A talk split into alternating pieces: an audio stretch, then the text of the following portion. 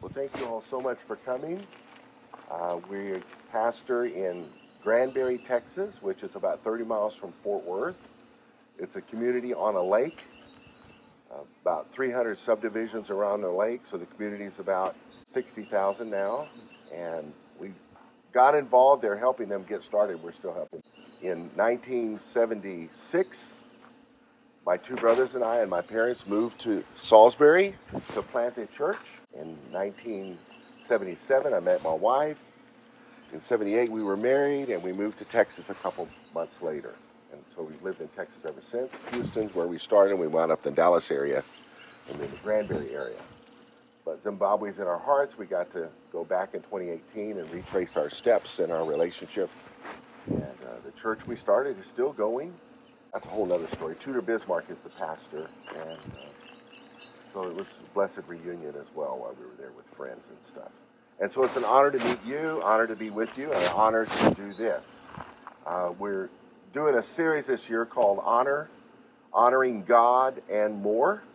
So we're honoring different aspects of God, His strengths, His traits, as well as His institutions.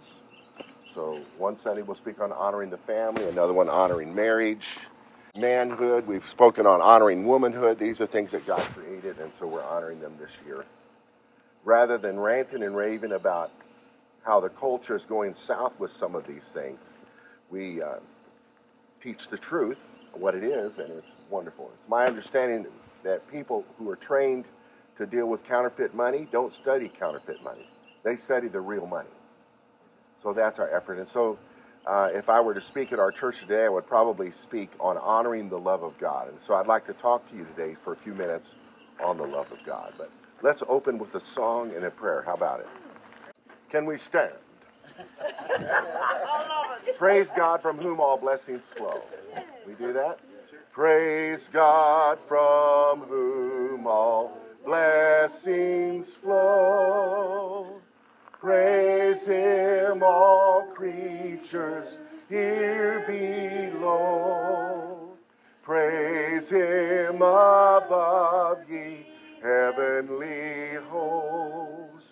Praise Father, Son, and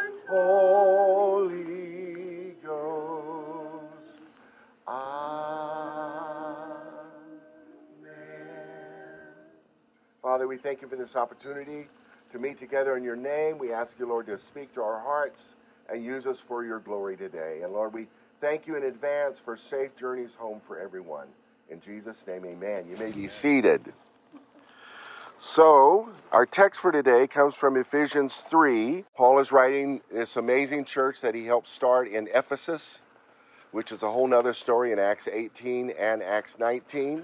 Another amazing encounter with him on the subject of leadership is when he met with their elders in a neighboring city on his way back through his last time to see them. So he writes a letter to them with a lot of love in his heart. And the first half of his letter is prayers, it's, it's theology, and then the last half of the letter is, is application, practicalities. And so here at the end of chapter 3, verse 14, is this prayer. He said, For this reason, I bow my knees to the Father of our Lord Jesus Christ, from whom the whole family in heaven and earth is named. And here's what he prays that he would grant you, according to the riches of his glory, to be strengthened with might through his Spirit in the inner man, that Christ may dwell in your hearts. Can we say dwell?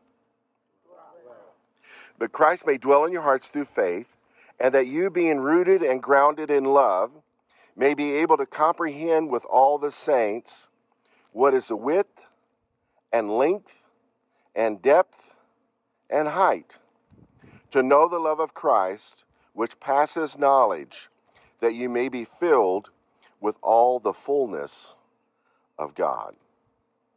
Now, to him who is able to do exceedingly abundantly above all that we ask or think, according to the power that works in us, to him be glory in the church by Christ Jesus to all generations forever and ever. And then from there, he launches into what we call chapter four on how to live this Christian life, how to express this love we have. But it's important to understand we start with the love of God. That's the foundation to everything. Jesus dictated a letter to John to this church in Revelation 2 where he rebukes them for getting away from love. Said, You have, have all these things going on. You're doing all these things right, but I have one thing against you. You have left your first love. And so the first love actually starts with God Himself and our comprehending it. So for the next few minutes, I'd like to talk about the dimensions of God's love. We live in a three dimensional world, right? But if we understand time as another dimension, we could say we live in a four dimensional world. If we understand the, the spiritual dimension, we could say uh, God's the fifth dimension, you know, the spiritual side of things. So, what is the width and length and depth and height of the love of God? God's love is expressed through forgiveness. While we were yet sinners, God demonstrates his love by sending his son to die for us. Uh, some may die for a worthy cause, give their life to something worthy. But to give one's life for something just out of love, not based on worthiness, is amazing. This is God's love. How wide is that love? Well, He promises to remove our iniquities, our transgressions from us as far as the east is from the west. He didn't say as far as the north is from the south. You could measure that. What is that, around 12,500 miles? As far as the east is from the west is immeasurable. You just keep going east and you never stop, right?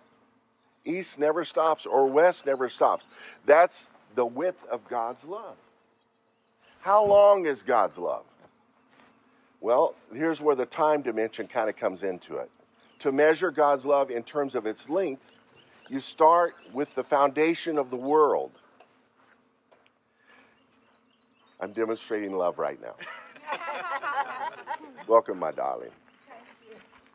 Uh, as we understand God's love, we have to start with the foundation of the world. In the beginning, God created the heavens and the earth. And God said, Let there be light, and there was light. We understand Christ is the lamb slain from the foundation of the world. So, from the beginning of the world was this plan to express his love that while we were yet sinners, Christ would die for us. So, this plan begins at the foundation of the world and continues through the flood, through Abraham, through Moses, through the promised land, through the cross, through the empty tomb, and through even through us and into the ages to come. You can't measure that from the foundation of the world all the way to the ages to come. That's pretty long. Can you say long? How deep is God's love? Well, we know that God is eternally Father, Word, and Spirit, and these three dwell in heaven, and these three are one. And so that word was made flesh, this is the gospel, and came and dwelt among us. So the word being with God from the very beginning, in the beginning, God created the heaven and the earth, and the Spirit of God was hovering over the waters, and God said. So there's Spirit, Word, and God Himself, the great Elohim. and so that word that brings light was made flesh.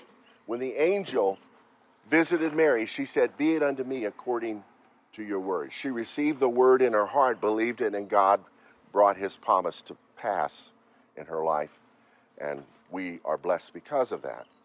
And so the word left the highest place to come down to the lowest place to a woman who lived in Nazareth. I've had the privilege of visiting Israel. I was the most I was mostly impacted by the dusty village called Nazareth. And the humility of God just convicted me of my pride. So God came from the highest of places, wrapped in flesh, came to the lowest of places. And in terms of the earth's elevation, Galilee is the lowest freshwater lake in the world in terms of elevation. So he came down. That's pretty deep, isn't it? You measure depth from the starting point down to its bottom point, but he didn't stop there. He lived the life of a servant. He took the place of a criminal. He was slandered, abused, robbed, misrepresented, misunderstood, tortured, and put to death and put in the earth. And it didn't stop there, and I don't quite understand it, but the scriptures say he went to Hades. So he went to the abode of the dead. That's deep. From the throne to the groan. That is the depth of God's love. How high is God's love? Well, God's love is measured from its starting point to its highest point, right?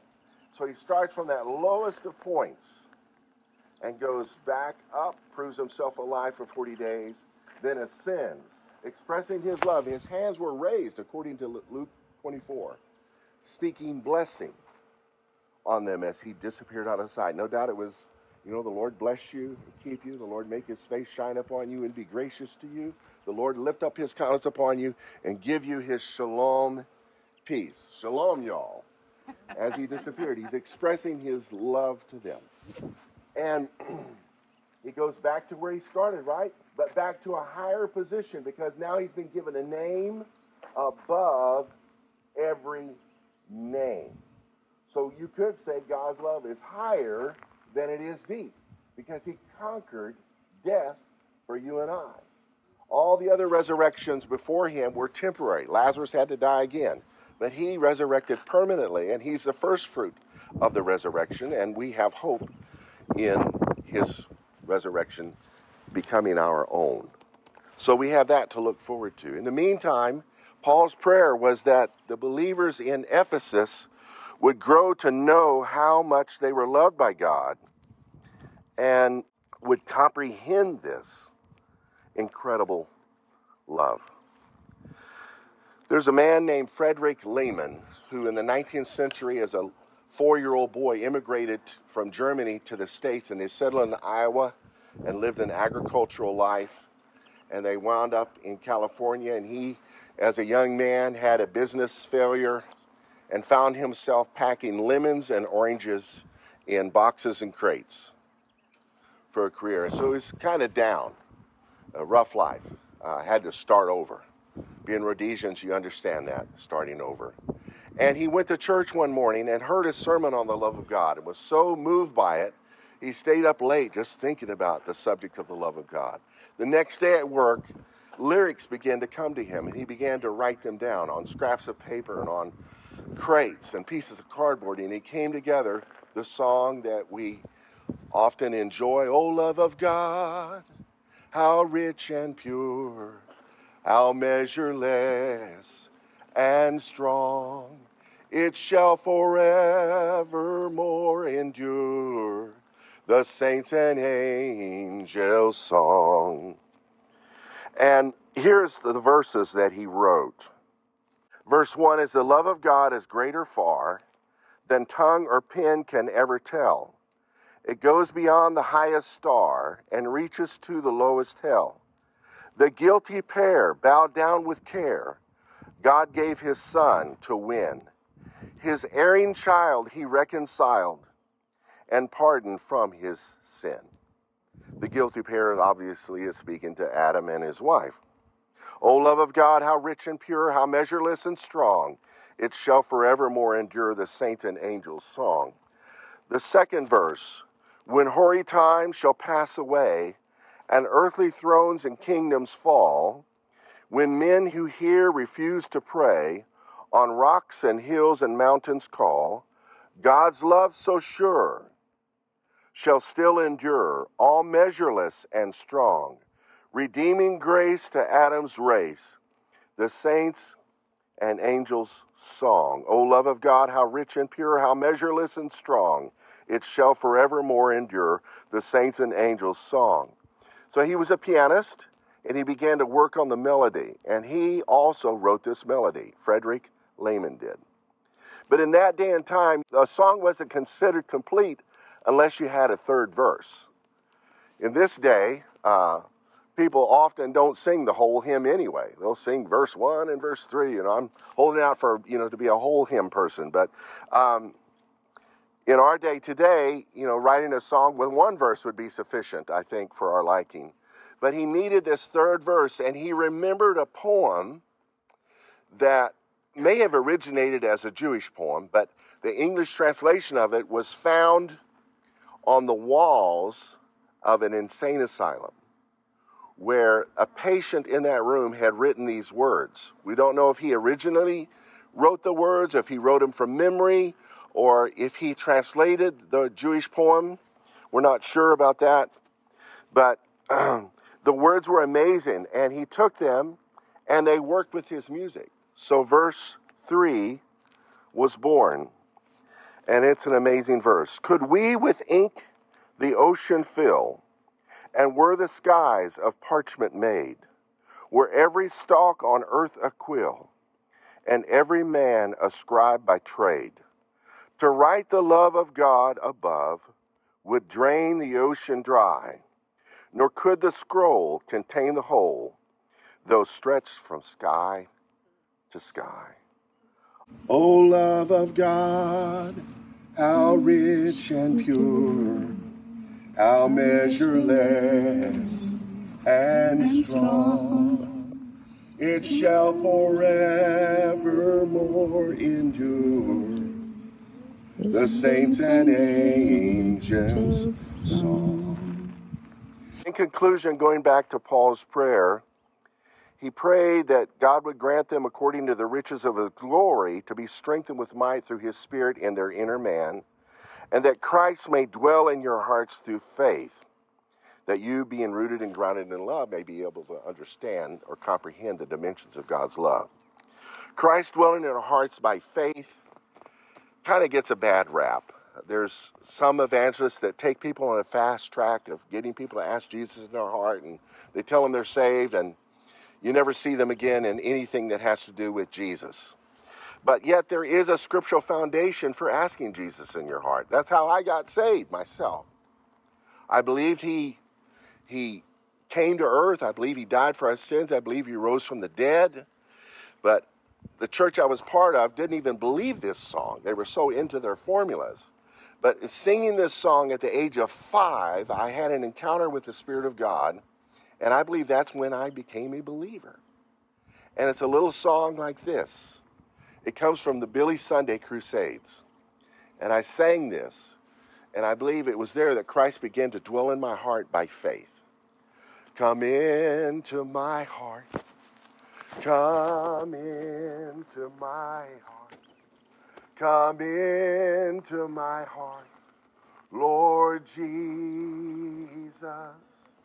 Come in today, come in to stay, come into my heart, Lord Jesus.